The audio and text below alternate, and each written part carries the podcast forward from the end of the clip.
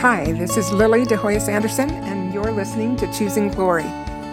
Welcome to this podcast, and thank you for listening. Thanks again to all those who have signed up on Patreon. This is super helpful to me, and it allows me to keep the podcast going. So I'm really grateful that some of you have done that, and I really appreciate it. And thanks to all of you who are listening. I'm really grateful to be another voice that can testify of our Savior Jesus Christ and of the truthfulness of his gospel that exists in its fullness in the restored Church of Jesus Christ, which is now the Church of Jesus Christ of Latter day Saints. Real privilege for me to be another witness. So let's talk about Exodus 24 as well as chapters 31 to 34 in Exodus as well. And this is the golden calf episode, right? So there's some fireworks happening here. A tragic loss of opportunity for the children of Israel as a whole. Individually, people don't lose their opportunities if they will remain faithful. And we see that some of them did. Nevertheless, as a group, as we discussed last time, God was offering them this chance to become a Zion people, to be like the city of Enoch. And they completely rejected. We'll talk about that a little bit more next week as well as to why that may have been. But let's dive into chapter 24 First, looking at verses 3 and verse 7.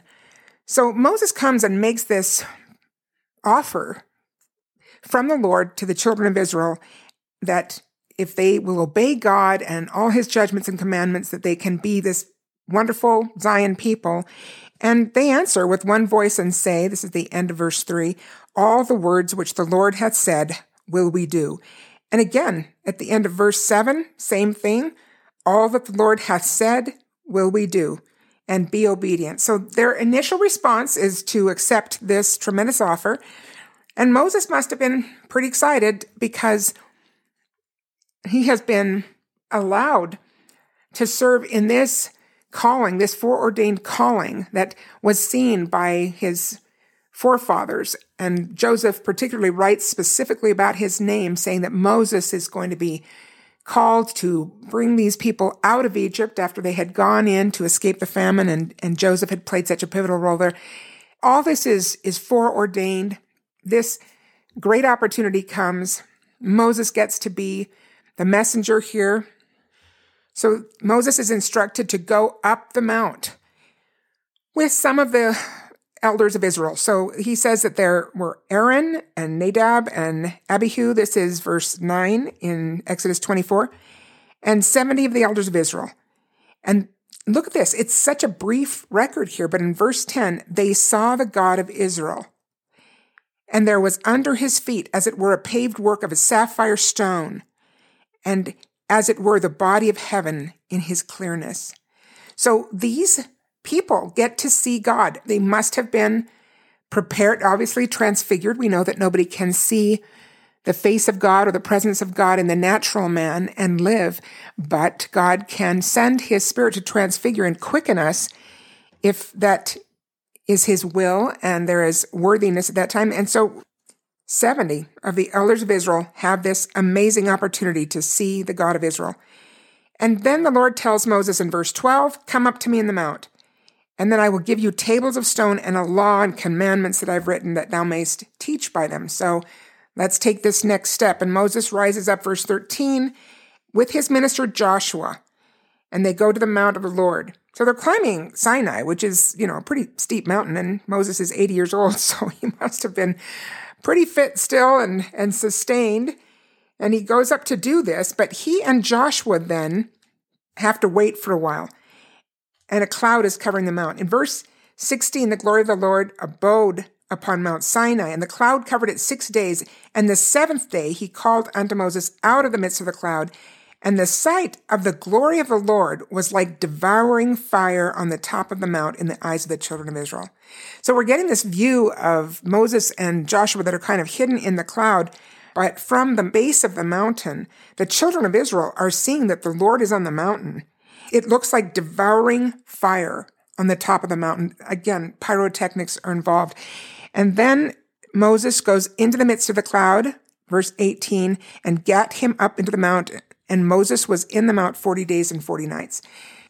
Jumping to chapter 31 in the book of Exodus, it's interesting that part of the communication that the Lord gives to Moses, and we're skipping some chapters where he gives specific instructions concerning the tabernacle and some of the ordinances that are going to be a part of that, which we'll talk about in another time. But now we're going to go on with what's happening here between the Lord and Moses. Chapter 31 starts with a reference to some specific workmen in the camp of Israel who have particular talents that the Lord is instructing should be used to help construct these these parts of the tabernacle in, in a beautiful way. So he mentions in verse 2 Bezaleel, the son of Uri, the son of Hur, in the tribe of, of the tribe of Judah. And he's filled him. This is nice, verse 3. I've filled him with the Spirit of God in wisdom and in understanding and in knowledge and in all manner of workmanship. Verse 4 to devise cunning works, to work in gold and in silver and in brass Verse 5, and in cutting of stones to set them, and in carving of timber to work in all manner of workmanship.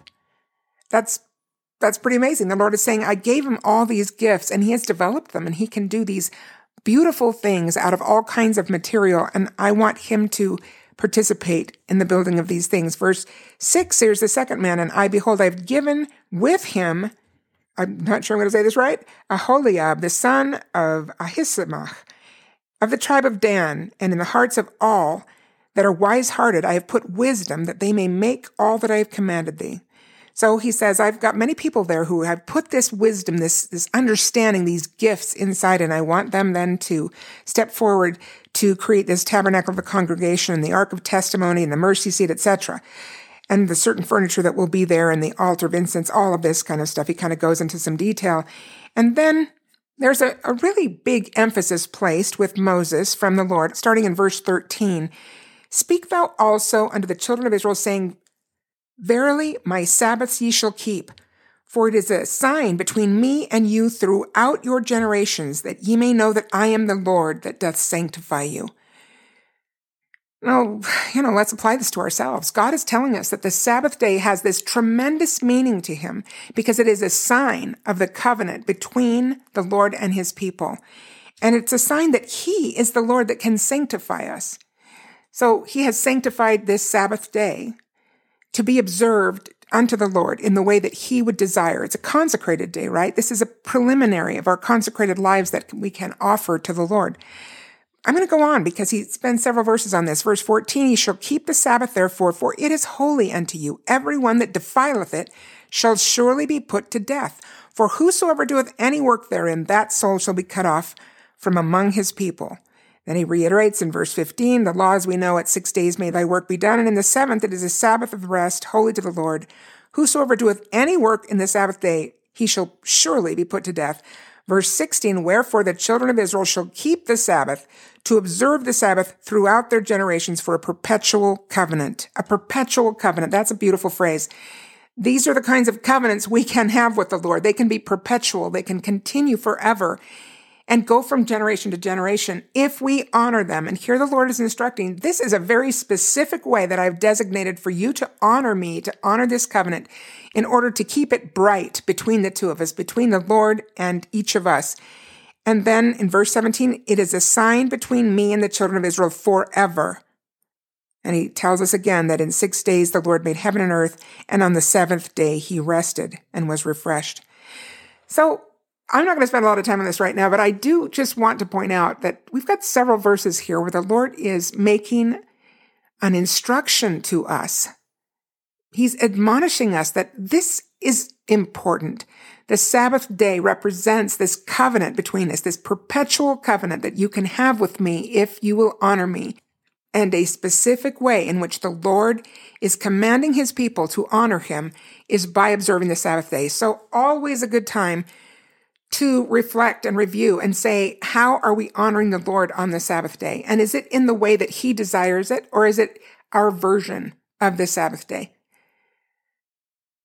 You know, it's interesting to, to consider, and this is not again ever about judging our neighbor. This is about looking in the mirror and asking the Lord, what lack I yet? Is there a way that we should increase our devotions on the Sabbath so that we honor God in the way that he has chosen? Again, not, not in my version of his commandment, but in his version of the commandment.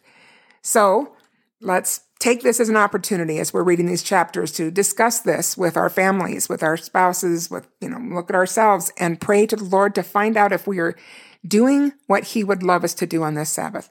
And there are many things written about this, many things that you can look up by the prophets that talk about the importance of the Sabbath day, that we not just treat it lightly. In the many years that we lived outside of Utah, and I grew up outside of Utah, but in other years where Chris and I and our family lived outside of Utah, we didn't really expect to see other people honoring the Sabbath day all that much. And when we came to Utah, we thought it would be pretty different. And in some ways, it is. We have so many chapels here and people who go to church, which is wonderful. But sometimes when our wards had been split and we were no longer in a certain building and they hadn't built other ones yet, we would have to go to a school or some other place in order to meet for a while until more chapels were built. One of the times that we were doing that, we had to pass the little strip mall where there was a grocery store that we still go to to shop often. And there were always cars. And some of my kids were still pretty young when we came up here. And some of them would ask, why are all those cars in the parking lot of the stores? Aren't we in Utah? I mean, aren't we, are, aren't the people here mostly members of the church? Now, less and less are we the majority in Utah. I think it's down to like 50% if I'm remembering the last thing I heard. So we don't constitute the majority and not everybody is completely active who even is a member of the church. Nevertheless, it was sad. This was this was over 20 years ago. and so I was kind of like, yeah, well, they're probably not all Seventh day Adventists or Jews. There there probably are some Mormons, some members of the church, sorry, who are shopping on Sunday, but again, not not for us to condemn our neighbor, but more for us to examine our own behavior and say, are we are we doing what the Lord wants us to do on the Sabbath day? I have to tell you a sweet story. When my husband grew up in Provo, Utah, he told me there were four pharmacies in town at that time. And all the proprietors of those pharmacies were members of the church. So they got together and said, How about we rotate which of us is open on Sundays?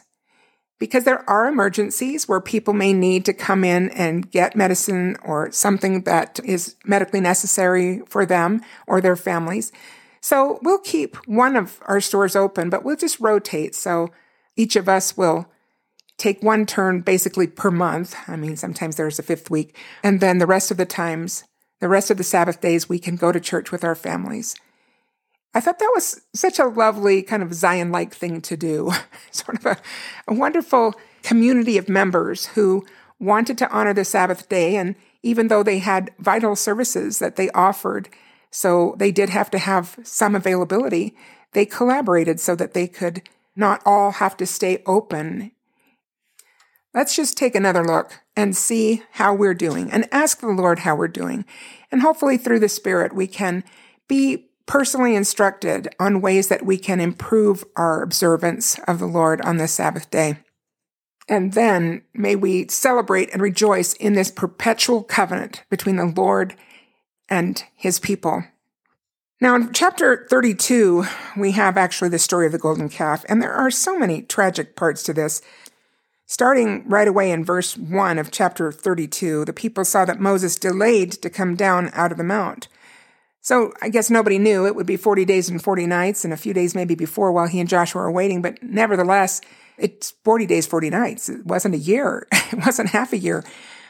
And the people gathered themselves together unto Aaron and said unto him, Up, make us gods, which shall go before us.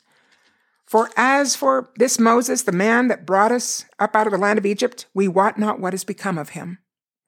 So 40 days, 49, and it's not even the end of it, right? But they've gone some month and a half without him, I guess, and they're like, okay, make us gods. This tells us a lot about the condition, the spiritual condition of the children of Israel. Would you go 40 days and 40 nights without having the prophet's voice or the scriptures with you and immediately start to make graven images or ask someone to do that for you? I hope not. I hope I wouldn't. I don't I don't think I would. So they had come out of Egypt where there is incredible idol worship and it's available everywhere and they saw it. And this is, this is their mentality. They've embraced some really pagan ideas here and they can't even stretch their faith over a month and a half without saying we need a replacement for Moses, regardless of all the miracles that God hath wrought for us, the children of Israel. We need some idols, some pagan idols to replace God because Moses could be gone. And then this is this is so tragic. Again, this is a sketchy record. It will be fascinating to get the more complete story, but we have some pretty specific information here.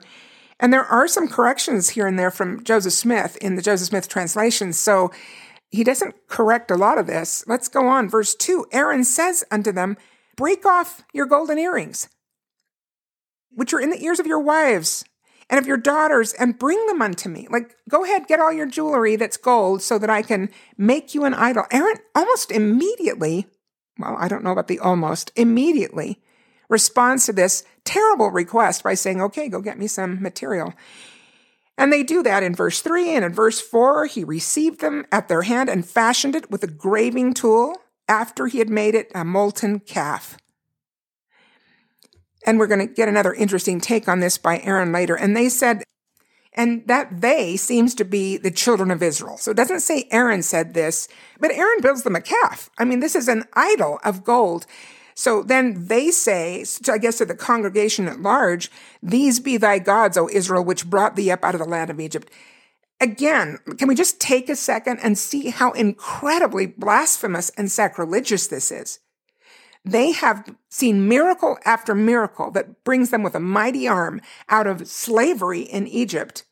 And then when Pharaoh pursues them with his armies, the Red Sea parts and they walk through on dry ground and then they are fed by manna in the wilderness and they see the cloud by day and the pillar of fire at night.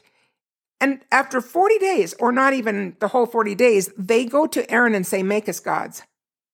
And once there is this golden calf, Aaron's foolishness on full display, they immediately ascribe the miracles of their redemption from slavery to the golden calf.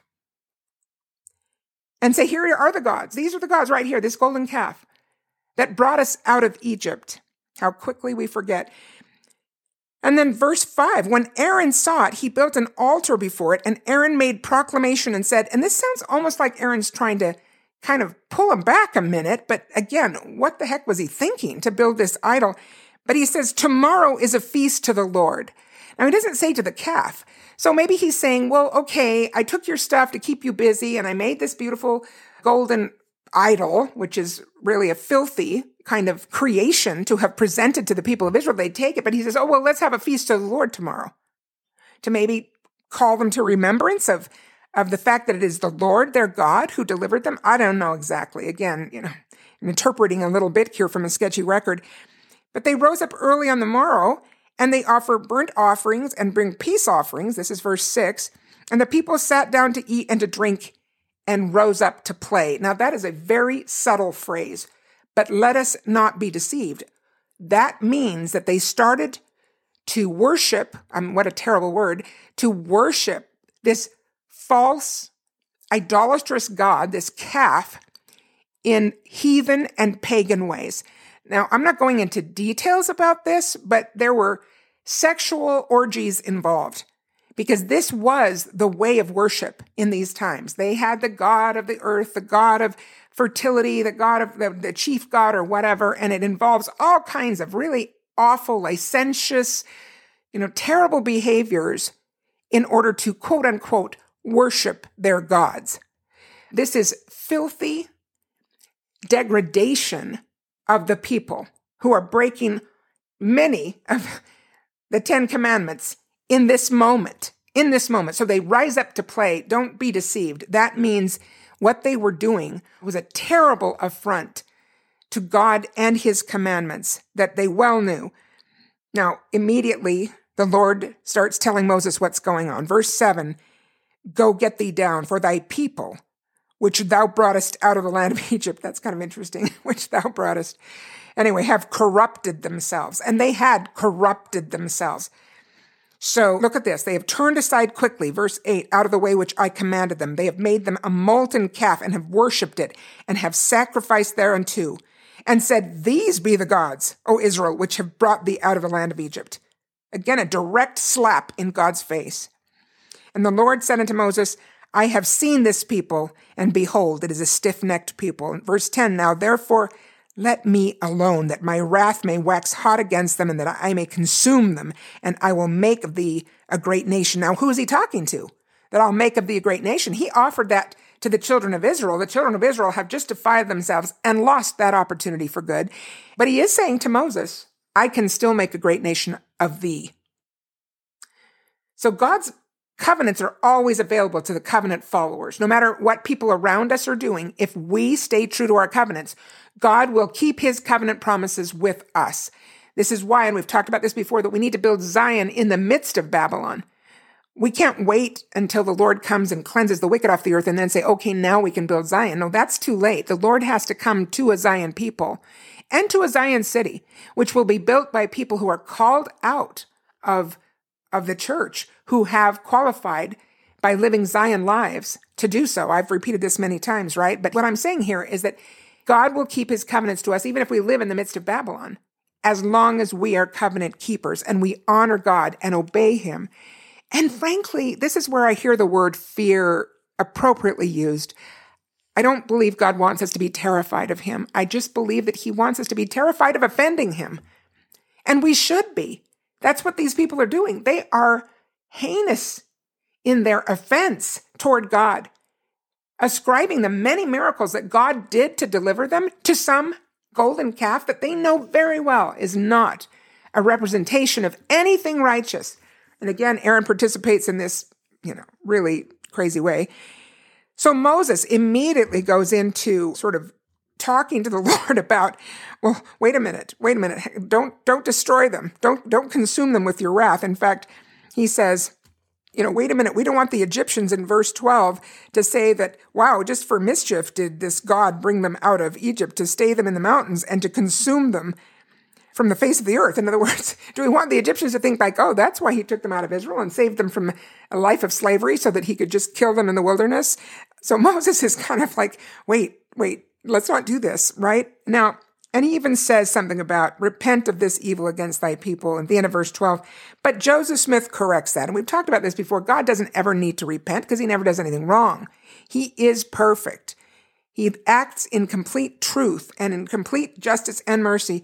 So Joseph Smith corrects that, and it's in the footnote on this page or on your phones. You can check the footnote for verse 12 that says, Turn from thy fierce wrath, thy people will repent of this evil.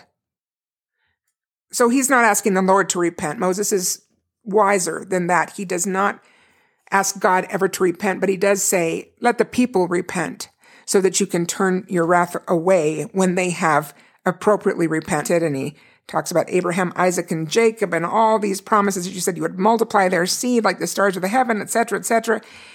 And then again in verse 14, Joseph Smith corrects this verse because it says the Lord repented of the evil which he thought to do unto his people. And again, the Lord doesn't ever need to repent, so he doesn't ever repent. And this one we go to the back of the Bible for the larger excerpts from the Joseph Smith translation, or again, you can probably find this on your phones.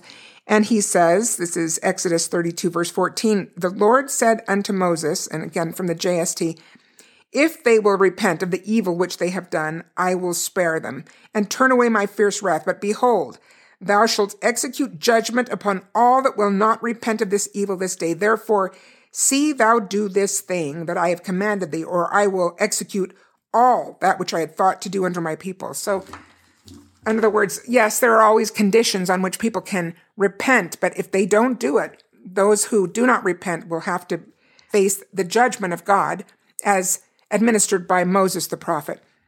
So this isn't about God repenting. It's about the people having an opportunity to repent.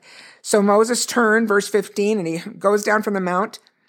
And the two tables of the testimony were in his hand. And these tables had been written on both of their sides by the finger of the Lord, as it says, right? So they were the work of God and graven upon the tables. And then uh, verse 17, Joshua hears the noise in the camp and he says, There is a noise of war in the camp. Now, this is after Moses has descended from the top of the mount to come back to where Joshua is. And let's think for a second. Moses is on this mount for 40 days and 40 nights without food, obviously, because he's been quickened. So he's not needing food or water. And that's designated here in the record Joshua, we don't know about, but he was waiting faithfully for Moses further down the mountain, above where the elders and Aaron had, had stayed, but not as far up as Moses went. And he has waited faithfully for 40 days and 40 nights, and his faith failed not. So it didn't matter how long Moses was going to be gone. Joshua was going to wait and attend to the prophet when the prophet came down, however long that took. We don't know if he also was quickened to a point where he didn't need food or water or whether he was able to find food or water on the mount. Those details aren't given, but we do know that Josh was exceedingly faithful from the beginning, which is a, a nice, refreshing moment to think about. And then he says again in verse 18, it is not the voice of them that shout for mastery. So it's not like that kind of war where somebody's trying to take over somebody else.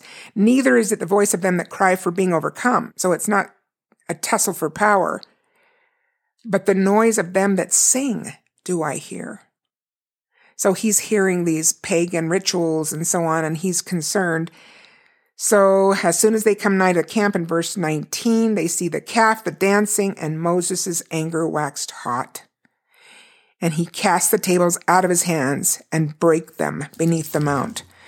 So it's interesting. Moses, you know, immediately pled for the forgiveness for the children of Israel if they would repent. And the Lord does acknowledge that if they repent, I can extend and mercy enough not to destroy them. Because that's his first statement here is that I will consume them with my wrath because of this evil that they are doing after the mighty miracles they've seen. And Moses says, let's, let's not consume them. But and the Lord always knows that Moses is going to make that plea and he knows what his response is going to be. So none of this is a surprise to the Lord. And we don't change the Lord's mind. I hope we don't get that erroneous idea from these stories that like, you know, God was going to do this and Moses talked him out of it. That's ridiculous. That's ridiculous. That's not what happens. God knows what Moses' petition is going to be before he even utters it. And he, he is willing to hear that petition of the prophet and then to say, if they will repent, we won't destroy them all. But this consequence is bad enough. But then now Moses comes down the mountain. He's angry too because he has seen this whole experience of these people who have been in slavery from the time of his youth. He saw that when he was being raised in Pharaoh's house. And he even then is, is so pained by the slavery of his people that he kills that Egyptian that's, that's beating up the, the slave and has to hide in the wilderness with Jethro and his family for 40 years too. So, I mean, he's seen the whole saga from the beginning of his life to this point, 80 years later, and now sees these children of Israel being so sacrilegious and offensive to God in the ugliest of ways. So he breaks the tablets, which God never remonstrates with him about because that's pretty natural in this case. It's basically a symbol to Israel. I had this amazing Zion law to offer you, and it is no longer available to you. So pretty symbolic there with the breaking of the tables. And he took the calf which they had made, this is verse 20, and burnt it in the fire and ground it to powder and strewed it upon the water and made the children of Israel drink of it. So Moses is like, we're going to start with some consequences right now. And then Moses says to Aaron, and this is so poignant in verse 21 what did this people unto thee, that thou hast brought so great a sin upon them? What did they ever do to you, Aaron? What, what did they do? How did they offend you, Aaron, that you would do this to them, that you would aid in their debauchery, that you would actually construct this golden calf so that they could pervert the ways of the Lord and, and pervert worship into this pagan ritual that is so evil that the Lord may consume them from his righteous wrath. And Aaron says, this is what I was referring to earlier, let not the anger of my Lord wax hot. Thou knowest the people that they are set on mischief. So uh, obviously passing the buck. Oh, come on, don't be mad at me. You know that they're always looking for trouble. And then in verse 23, they said unto me, Make us gods, which will go before us, because they say that we don't know what has become of Moses. And then in verse 24, I said, Whosoever hath any gold, let it me break it up. And then look at this. So they gave it me. Then I cast it into the fire, and there came out this calf. Yeah, really? I mean, I, I, just, I don't know what happened. I don't know. I cast all this gold into the fire. What, what was that for anyway? And then there came out this calf. That's not really what the record says. It says that he made this calf, formed it, and then he even graved upon it or did some engravings to decorate this idol. So a pretty lame response here. And I have a note that I made in one of the margins, fake leadership. But I'm going to come back to that in just a moment. Let's kind of finish this episode here in chapter 32 where Moses then sees that the people are naked in verse 25. And again, that is a clear indication about what was going on for those who are at all familiar with the Canaanite area of the world and how they worshiped their idols in really debauched ways. So then in verse 26, this famous question that Moses asks to the camp of Israel saying, who is on the Lord's side? Let him come unto me. And look at the response. All the sons of Levi gathered themselves together unto him. Moses himself is a Levite, maybe remember, and perhaps that's why these people came to him, because they felt some connection with Moses and Aaron, who were of this same tribe. I don't know. Maybe they were just a little bit more horrified at this than most of the other people in, in the camp. For whatever reason, when Moses asks who's on the Lord's side, it's the sons of Levi who gather themselves and come unto him. And then look at this terrible command that he gives them, but that must, must be executed. He says unto them in verse 27, Thus saith the Lord God of Israel, put every man his sword by his side, and go in and out from gate to gate through the camp, and slay every man his brother, and every man his companion, and every man his neighbor. Now, he's obviously talking about the people who were involved in this licentious, evil worship, fake worship to a fake God. And he says, All right, if you're really on the Lord's side, take out your swords and kill this group of people right here. And he is acknowledging that this is a challenging task because you're going to be killing every man, your brother or companion or your neighbor. Some of them are your neighbors or your brothers. But if you're on the Lord's side, we have to get rid of this element right now that has gone too far and the children of Levi, verse 28, did according to the word of Moses, and there fell of the people that day about 3,000 men. So this terrible task is accomplished, but it's a necessary task because God will not suffer that those people remain in the camp of Israel who have gone to this extent to degrade themselves after all that had been shown and done for them. And then we jump down to verse 30. And it came to pass on the morrow that Moses said unto the people, Ye have sinned a great sin, and now I will go up unto the Lord. Peradventure I shall make an atonement for your sin. And that's an interesting idea that Moses had, not really a correct one, and we'll see what the Lord corrects in his thinking there. But let's go back now to the idea of fake leadership, because this is an important point. As a counselor, I talk to a lot of parents, and sometimes these parents, as they're describing one of their children, and particularly they may have a concern about this child, but they'll say, you know, they're really a natural leader and they just have this gift, you know, and they're they're just really a strong personality. And then as they go on and talk to me, they're telling me things like that they are being influenced by their peers or that they're starting to maybe stray from some of the rules that the parents have set, the standards that the parents are trying to teach the children. And I and I go back sometimes and challenge that and say like, well, that's not leadership. You realize that that that's following, that's not leading. And I've suggested that maybe we're mistaking sometimes leadership for charisma. There are people of every age who have kind of a natural charisma and they can attract people's interest and they might get their attention. They might be able to speak to those people or seem to be in a leadership position. But if they don't truly lead, then it's fake leadership. They're really more of a follower than they are of a leader.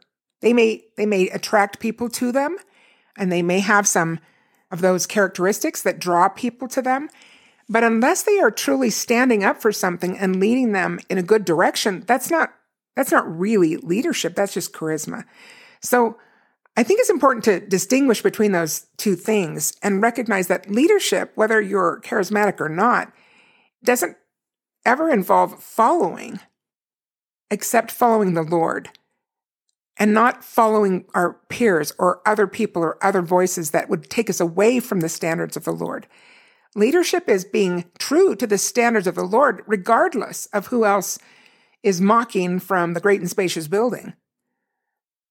And there are always going to be mockers. It's certainly something that the Lord has warned us about. There will be people who don't stop at mocking, but even persecute the righteous. And true leadership is to step in a bold way forward, doing the will of the Lord. And yes, trying to help others find that same path. So I wanted to share something that I remember from my undergrad years at BYU. It was a play, a musical that was put on there on campus. I don't even remember how I found out about it because it had some performance dates and I think all the tickets were sold. So I knew somebody who was able to get me in to a dress rehearsal. So the theater was mostly empty. There were just a few of us there. And I was able to see this musical called Stone Tables. And it was really beautifully done and powerful and written, incidentally, by someone who was not famous at the time, but was currently serving a mission. And his name was Orson Scott Card. Now, maybe you've heard that name before. He's become much better known than he was there. But he had been a student on campus and then was at that time away on his mission. But he had written this musical and it was performed by the drama department at BYU. And it was about this golden calf incident and the breaking of the stone tables and so on. And, you know, it had kind of a nice resolution, if I remember right. But the part that I will never forget was this scene, this very intense scene that was well displayed there by the students who were doing the play. And it's between Moses and Aaron.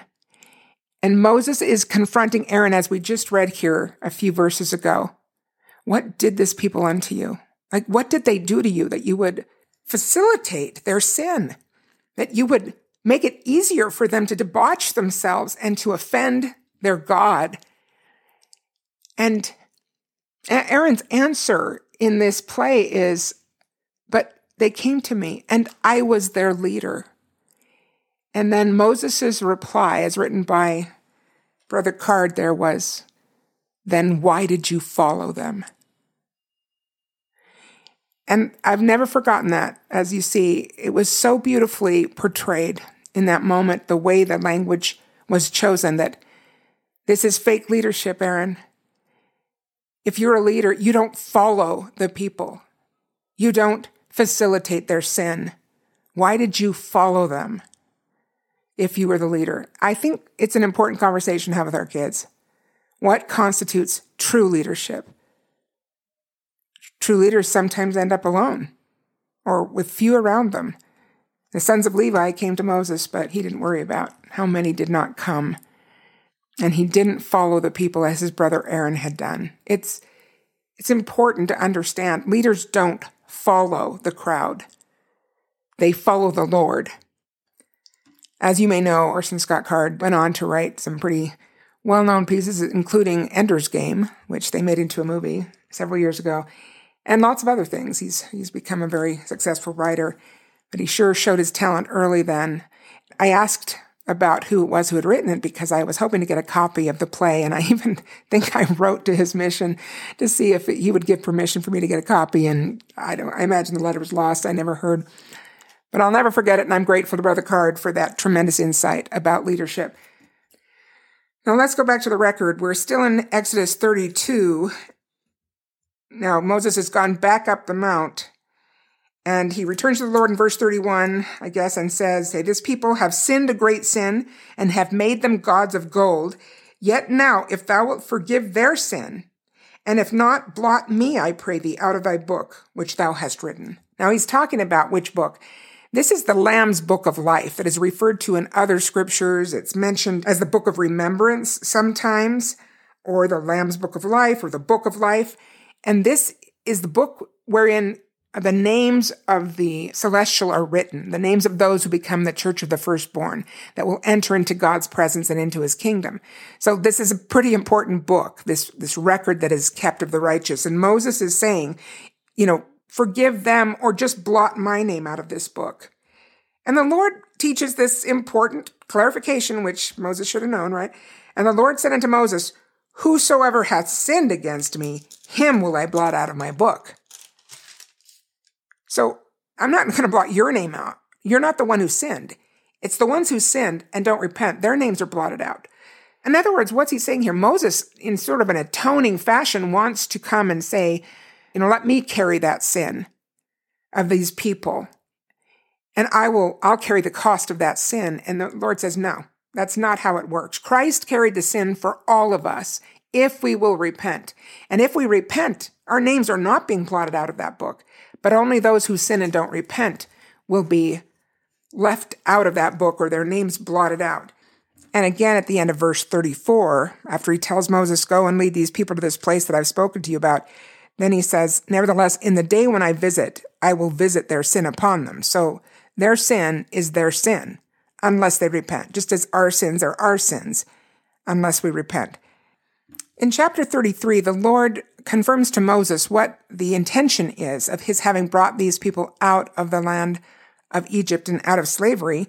Looking in verse 2, I'm going to send an angel before thee, and I will drive out the Canaanite, the Amorite, the Hittite, and the Perizzite, and the Hivite, and the Jebusite, unto a land, verse 3, flowing with milk and honey. For I will not go up in the midst of thee, for thou art a stiff necked people, lest I consume you by the way. so the Lord's still like, I'll send an angel for now. Now, notice that the Lord said he was going to drive out all those other tribes. Now, he's doing that by the hand of Israel. And you remember from past lessons on the Old Testament that when the children of Israel enter this land flowing with milk and honey, which is, you know, present day Israel, that the Lord does command them to drive those people out and to destroy them. And why? Again, I'm just saying what I've said before in chapter 15 of Genesis, when God is promising Abraham that even though Abraham is a stranger in a strange land, that his seed, after coming out of slavery, will be given this land that will be their inheritance. And he says, this is chapter 15 of Genesis, verse 16, because he talks about how they're going to be actually in captivity for 400 years. And then he says, In the fourth generation, they shall come hither again, for the iniquity of the Amorites is not yet full.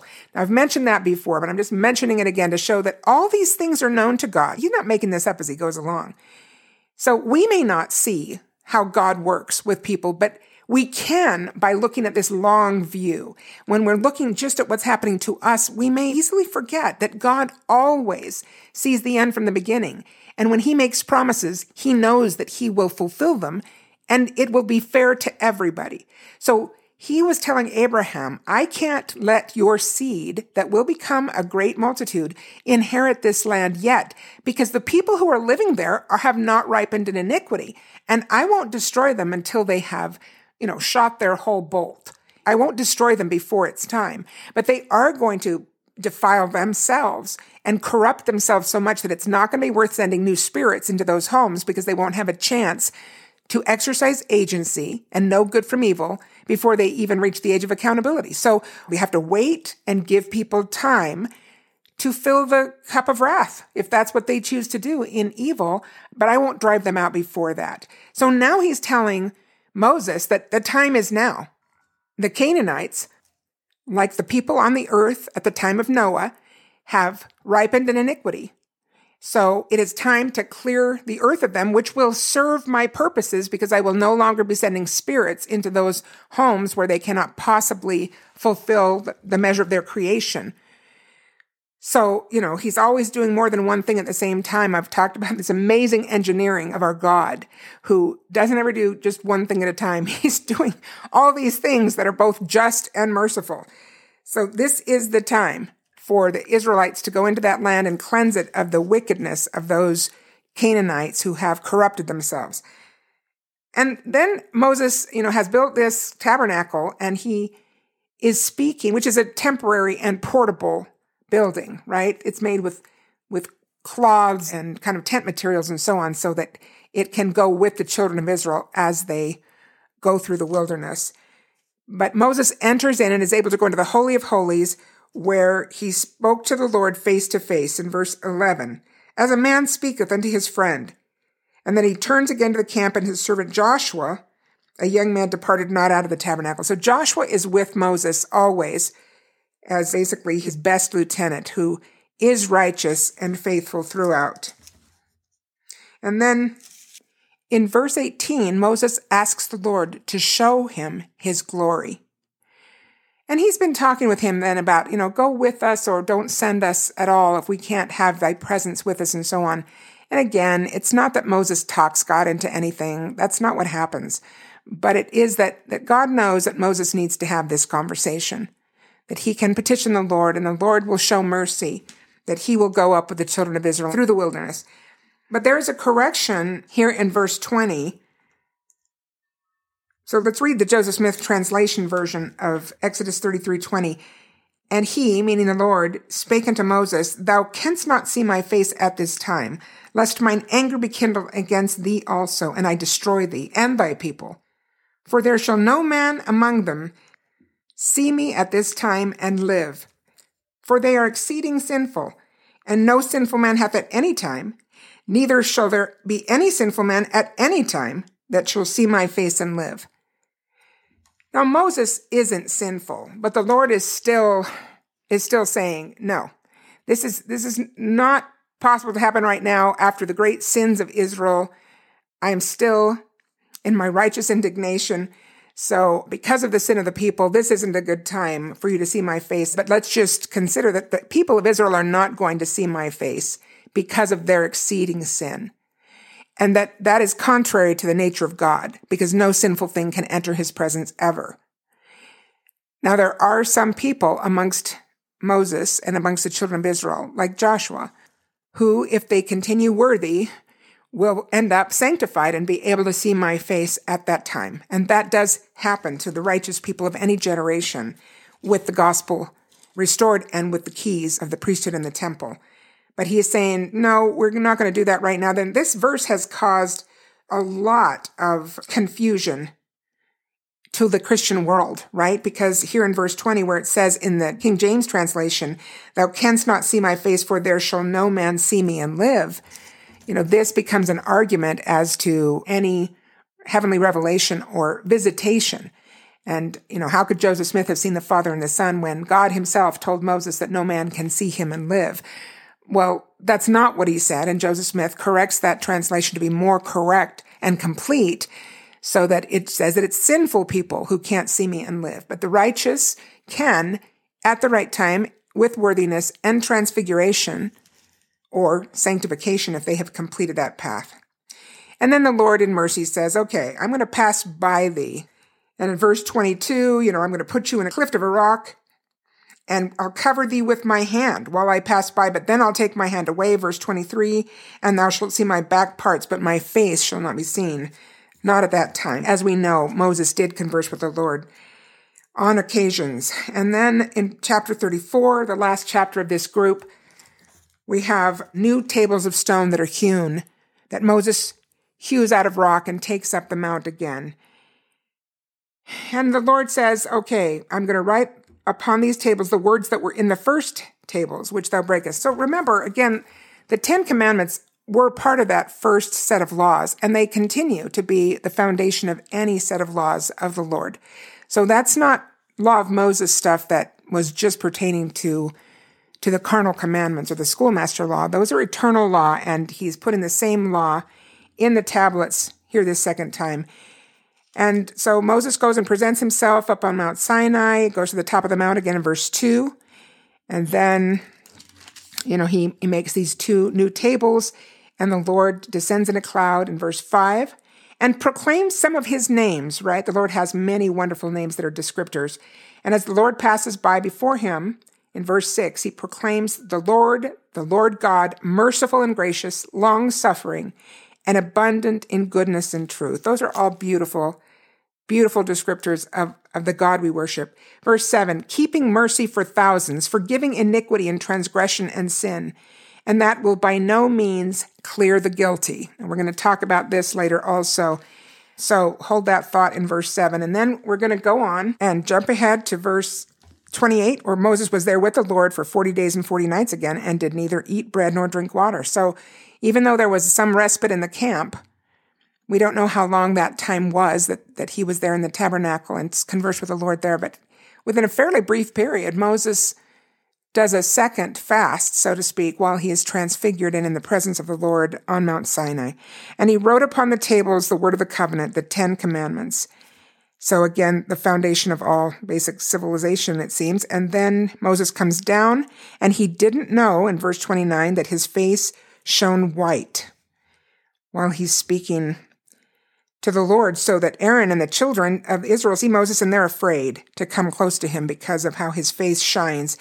So interestingly, he puts a veil over his face for a while until the glory of the Lord has departed from his face so that the people won't be too afraid and the glory won't overtake them. So let's talk about what happens now to the children of Israel. And I'm not going to get into the schoolmaster law yet, which we'll talk about later, but I do want to talk about this kind of conflict, seeming conflict between justice and mercy. And how important it is for us to understand both of these essential qualities of our God. So let's start by reading in Alma 42, where Alma's talking to his son Corianton, who, as you may remember, went lusting after the harlot Isabel and was sinful. So Alma was talking to him about the laws of restoration and restitution and how things work for sinners. And chapter 42 in Alma is really quite the exposition. It's a little tough to follow, I think, because you really have to keep these concepts straight, but it's worth going back over it until it's clear for us. So just quoting from verses 22 through 25 in Alma 42, but there is a law given and a punishment affixed and a repentance granted, which repentance mercy claimeth. Otherwise, justice claimeth the creature and executeth the law, and the law inflicteth the punishment. So, what is he saying? He's saying that there are laws given, and they all have punishments affixed. We've talked about this before. Sin brings suffering. That is inevitably the case. That is a law of all the cosmos, a universal law that when laws are broken, there must be suffering in order to pay the debt of the law.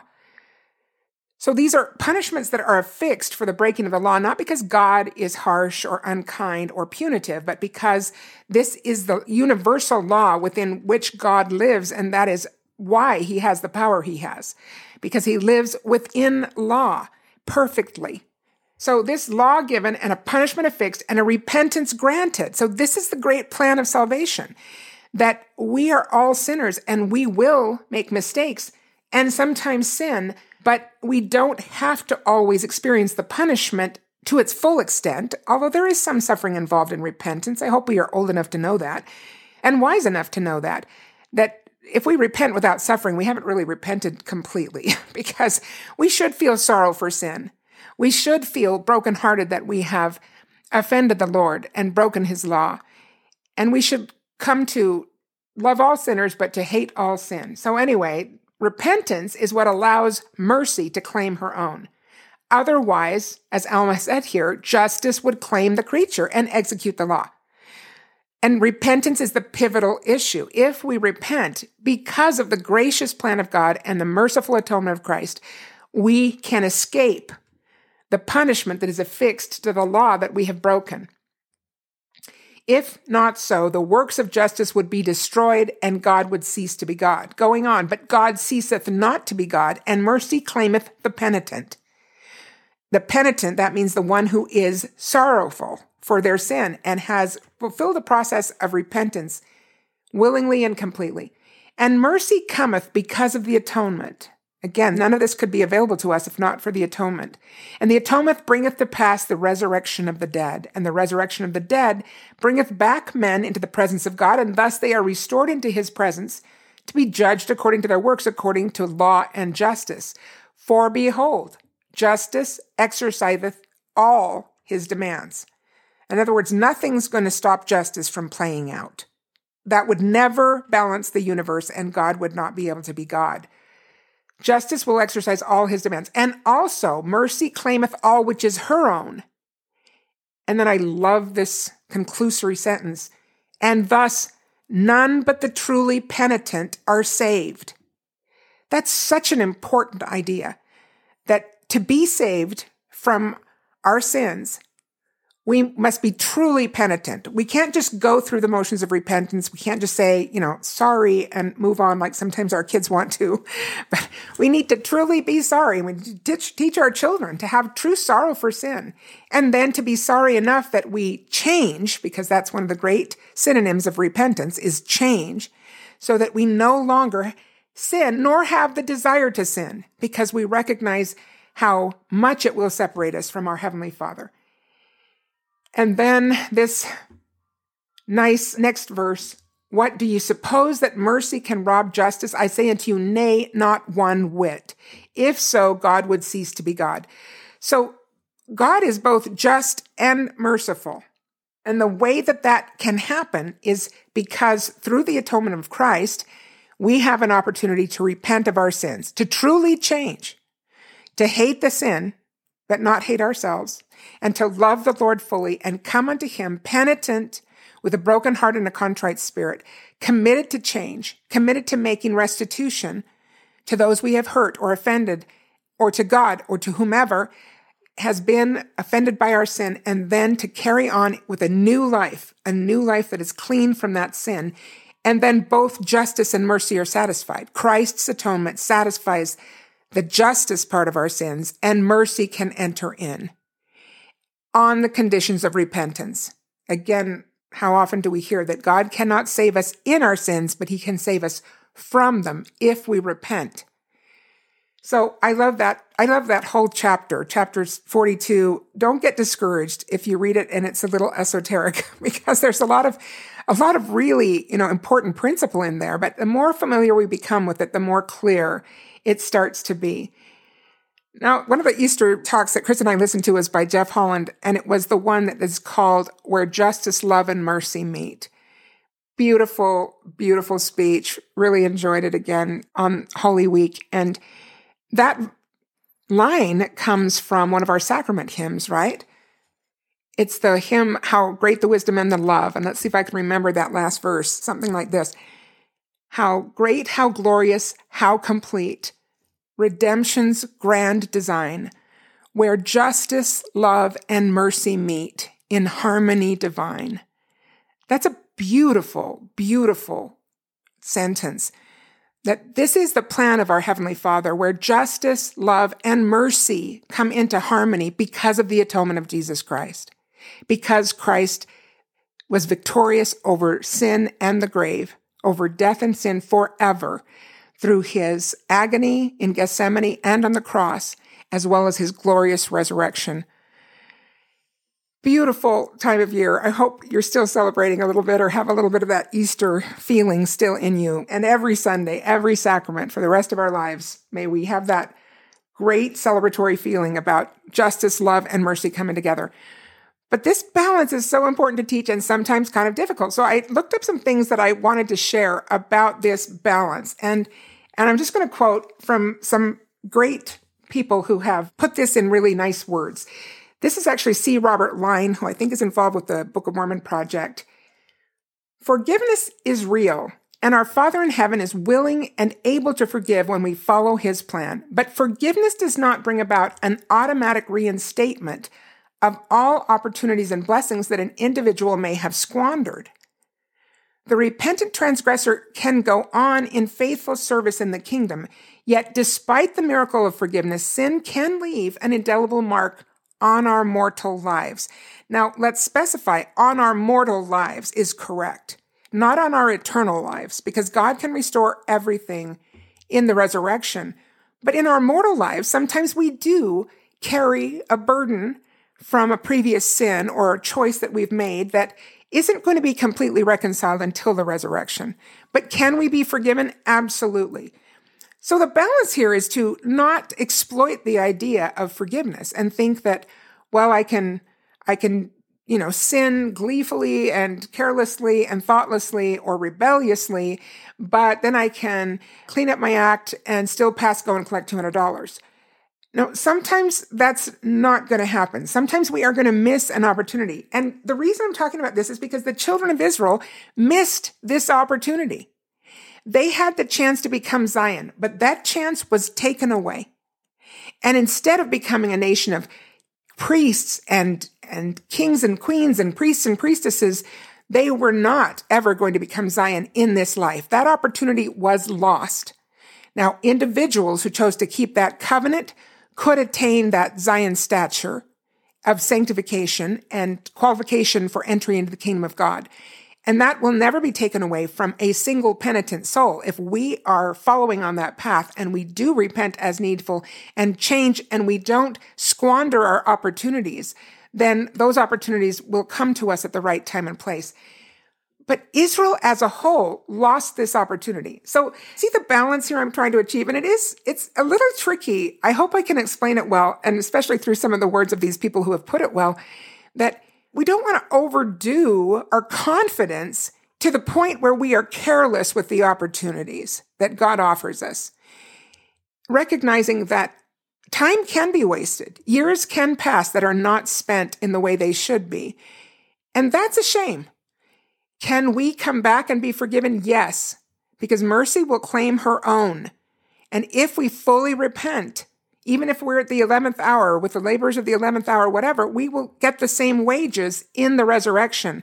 But in this life, we may miss out on some opportunities. And we don't have to if we are more respectful of these wonderful commandments that God has given us. If we are wise and learn to obey the commandments of the Lord, this is also Alma de Corianton in the Book of Mormon, right? Oh, be wise, learn wisdom in thy youth, learn to obey the commandments of God. The sooner we learn, the better the less time we waste in sin or in rebellion or in careless or thoughtless inactivity or, or inertia in our lives, the better. Because we will have opportunities that come to us in mortal life that otherwise we might miss. It doesn't mean we can't fully repent and fully be forgiven. But let's be wise and not waste too much time. Let's not waste our chance to become a Zion people because God will raise up others to be a Zion people if we don't accept that opportunity. Going on, sin can cause individuals, this is still brother line, may cause individuals to miss out on certain opportunities in life, opportunities that often never return. Additionally, sin can carry consequences that may last for a lifetime, even after an individual has repented. Often, visible and invisible scars are left that might not be removed during one's mortal life. This is not meant to be dark or depressing. This is meant to be wise, to help us be wise and realize that I don't want to miss opportunities in my life, so let me not waste any more time. Let me not waste time lingering in the valley of sin or in the wilderness of sin and then think, well, I can always go back and pass go and collect $200 I may have missed several times where I could have gone around that Monopoly board and collected $200 of blessings or opportunities that now I may never get in this life. I can have them in the hereafter. Remember when they raised the bar on missionaries? They used that term, we're going to raise the bar. And that was the same message that they were telling us then that is still in practice now, which is that they were really trying to discourage our young men and our young women who go on missions, but the young men who are actually called to go on missions, and you heard all those calls during General Conference, right? That they still are encouraging our young men to fulfill that priesthood responsibility to go on a mission, and young women if they desire. And they announced this many years ago and said that that this day of of like messing around in your youth or adolescence or whatever and then spending 6 months repenting and going on a mission that those days needed to be over. So they were instituting some more clear standards that they said was kind of like raising the bar on missionary service. And there were some activities that might deprive someone even after they had repented of missionary service as in the case of a young man who fathers a child out of wedlock or is party to an abortion. These are serious things to the Lord. And if that young man then repents, he can be forgiven, but he may not ever serve a mission. So they were saying there are opportunities that can be missed if we are careless about the commandments and thoughtless about the great blessing that it is for God to tell us how to stay on the path toward his kingdom. So there are some things that that might cost us in this mortal life that wouldn't have to happen if we would be more quick to obey. From Boyd K. Packer. And this is the other side. So again, we're trying to balance this out with hope and understanding of the great atonement of Christ. President Packer said, Some worry endlessly over missions that were missed, or marriages that did not turn out, or babies that did not arrive, or children that seem lost, or dreams unfulfilled, or because age limits what they can do. I do not think it pleases the Lord when we worry because we think we never do enough or that what we do is never good enough. Some needlessly carry a heavy burden of guilt which could be removed through confession and repentance. In other words, let's not sell the Lord short. If we have missed some opportunities, that should not stop us from moving forward with an with a broken heart and a contrite spirit, coming to the Lord and finding that healing and remaining humble enough to be committed to obedience, we move on and know that the Lord will pay even those that come at the 11th hour the same wages if we are earnest in our commitment to our covenants. But we may miss out on some opportunities. This is an important balance. you know, don't don't lose hope. Don't endlessly worry if we have missed opportunities. If we were in a place where we didn't receive some blessings or some opportunities because of choices that we were making. Let's move on in hope and praise and rejoicing that the Lord has his arms extended all the day long. So don't worry about it. But if we can teach our children to avoid that, if we ourselves can avoid that and not waste time or opportunity, then we'll always be grateful for that, right? Elder Richard Scott, if you have repented from serious transgression and mistakenly believe that you will always be a second class citizen in the kingdom of God, learn that is not true. Find encouragement in the lives of Alma the Younger and the sons of Mosiah. They were tragically wicked, yet their full repentance and service qualified them to be considered as noble and as righteous as Captain Moroni. To you who have sincerely repented, yet continue to feel the burden of guilt, realize that to continue to suffer for sins when there has been proper repentance and forgiveness of the Lord is prompted by the master of deceit. Lucifer will encourage you to continue to relive the details of past mistakes don't do it. Knowing that such thoughts can hamper your progress. Thus, he attempts to tie strings to the mind and body so that he can manipulate you like a puppet to discourage personal achievement. I think that's beautifully put. Jeff Holland, from however long and hard the road is, you can change anything you want to change, and you can do it very fast. Another satanic sucker punch is that it takes years and years and eons of eternity to repent. That's just not true. It takes exactly as long to repent as it takes to say, I'll change and mean it. Of course, there will be problems to work out and restitutions to make. And as we've noted, there may be some opportunities lost. You may well spend, indeed, you had better spend the rest of your life proving your repentance by its permanence. But change, growth, renewal, and repentance can come for you as instantaneously as they did for Alma and the sons of Mosiah. That's another beautiful reminder. Once we turn our hearts to the Lord, He will come into our lives because we are inviting Him in and He will help and bless us. So sin is not the problem. It's the lack of repentance and recognizing that wasted time is wasted time in this mortal sphere, but not forever. President Kimball has said there are many people who seem to rely solely on the Lord's mercy rather than on accomplishing their own repentance. The Lord may temper justice with mercy, but he will never supplant it. Mercy can never replace justice. God is merciful, but he is also just. Again, find this balance. And thus only the truly penitent are saved, right? Because then neither mercy nor justice are robbed of their due. Now, I want to end with this beautiful story by Henry B. Eyring from a speech he gave called Do Not Delay. And I have to give special thanks to my daughter Faith and her husband Spencer because we were visiting with them and having a dinner with them. And we were in our discussion mentioning something that reminded me of this talk. Now, I didn't remember the details very well, but I remembered enough of the details that Spencer kind of Googled it on his phone and found the speech and then was able to read it to us so that I could get my details more correct. That was probably a year or so ago.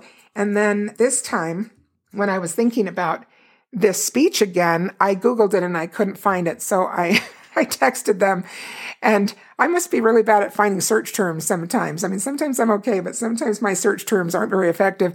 And so this time it was Faith who put some search terms in and found the speech and sent it to me, or, so, or gave me the title so I could look it up. Anyway, it was one, I really appreciate their help. My kids are a lot more effective at some of those things than I am. This is from Henry Eyring's speech called Do Not Delay.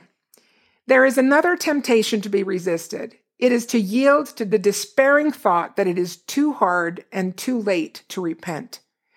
I knew a man once who could have thought that and given up. When he was 12, he was ordained a deacon. Some of his friends tempted him to begin to smoke. He began to feel uncomfortable in church. He left his little town, not finishing high school, to begin a life following construction jobs across the United States. He was a heavy equipment operator. He married, they had children, the marriage ended in a bitter divorce. He lost his children. He lost an eye in an accident. He lived alone in boarding houses. He lost everything he owned except what he could carry in a trunk. One night, as he prepared to move yet again, he decided to lighten the load of that trunk. Beneath the junk of years, he found a book. He never knew how it got there. It was the Book of Mormon. He read it through and the Spirit told him it was true. He knew then that all those years ago he had walked away from the true church of Jesus Christ and from the happiness which could have been his. Later, he was my more than 70 year old district missionary companion. I asked the people we were teaching as I testified of the power of the Savior's atonement to look at him. He had been washed clean and given a new heart and I knew they would see that in his face. I told the people that what they saw was evidence that the atonement of Jesus Christ could wash away all the corrosive effects of sin. That was the only time he ever rebuked me. He told me in the darkness outside the trailer where we had been teaching that I should have told the people that while God was able to give him a new heart, he had not been able to give him back his wife and his children and what he might have done for them. But he had not looked back in sorrow and regret for what might have been. He moved forward, lifted by faith to what yet might be. One day he told me that in a dream the night before, the sight in his blind eye was restored. He realized that the dream was a glimpse of a future day walking among loving people in the light of a glorious resurrection. Tears of joy ran down the deeply lined face of that towering, raw boned man. He spoke to me quietly with a radiant smile. I don't remember what he said he saw, but I remember that his face shone with happy anticipation as he described the view. With the Lord's help and the miracle of that book in the bottom of a trunk, it had not for him been too late, nor the way too hard. I love that story, and I love all the great examples of how kind the Lord is when we, with an honest heart and real intent, turn away from sin and turn towards the Son of God, our Savior and Redeemer, Jesus Christ. We may lose some opportunities in this life, but we will not lose anything in the eternities if we return to God. We don't have to lose opportunities here if we will hasten to repent, but let us never forget that repentance is available to all of us at any time that we choose to follow the commandments, return to the Lord, and repent honestly and earnestly. I invite you again to consider subscribing for some extra content on Patreon. Thanks to those of you who have done that. Patreon is P A T R E O N dot com forward slash choosing glory if you'd like to take a look at that. Thanks very much to my husband, Chris Anderson, and to Doug Larson of Point Digital. Let's not miss our opportunity in this day, in this dispensation, to be a part of the building up of Zion in our own lives. That is our opportunity right now. Let's not miss it. Let's build Zion. Let's choose glory. Take care.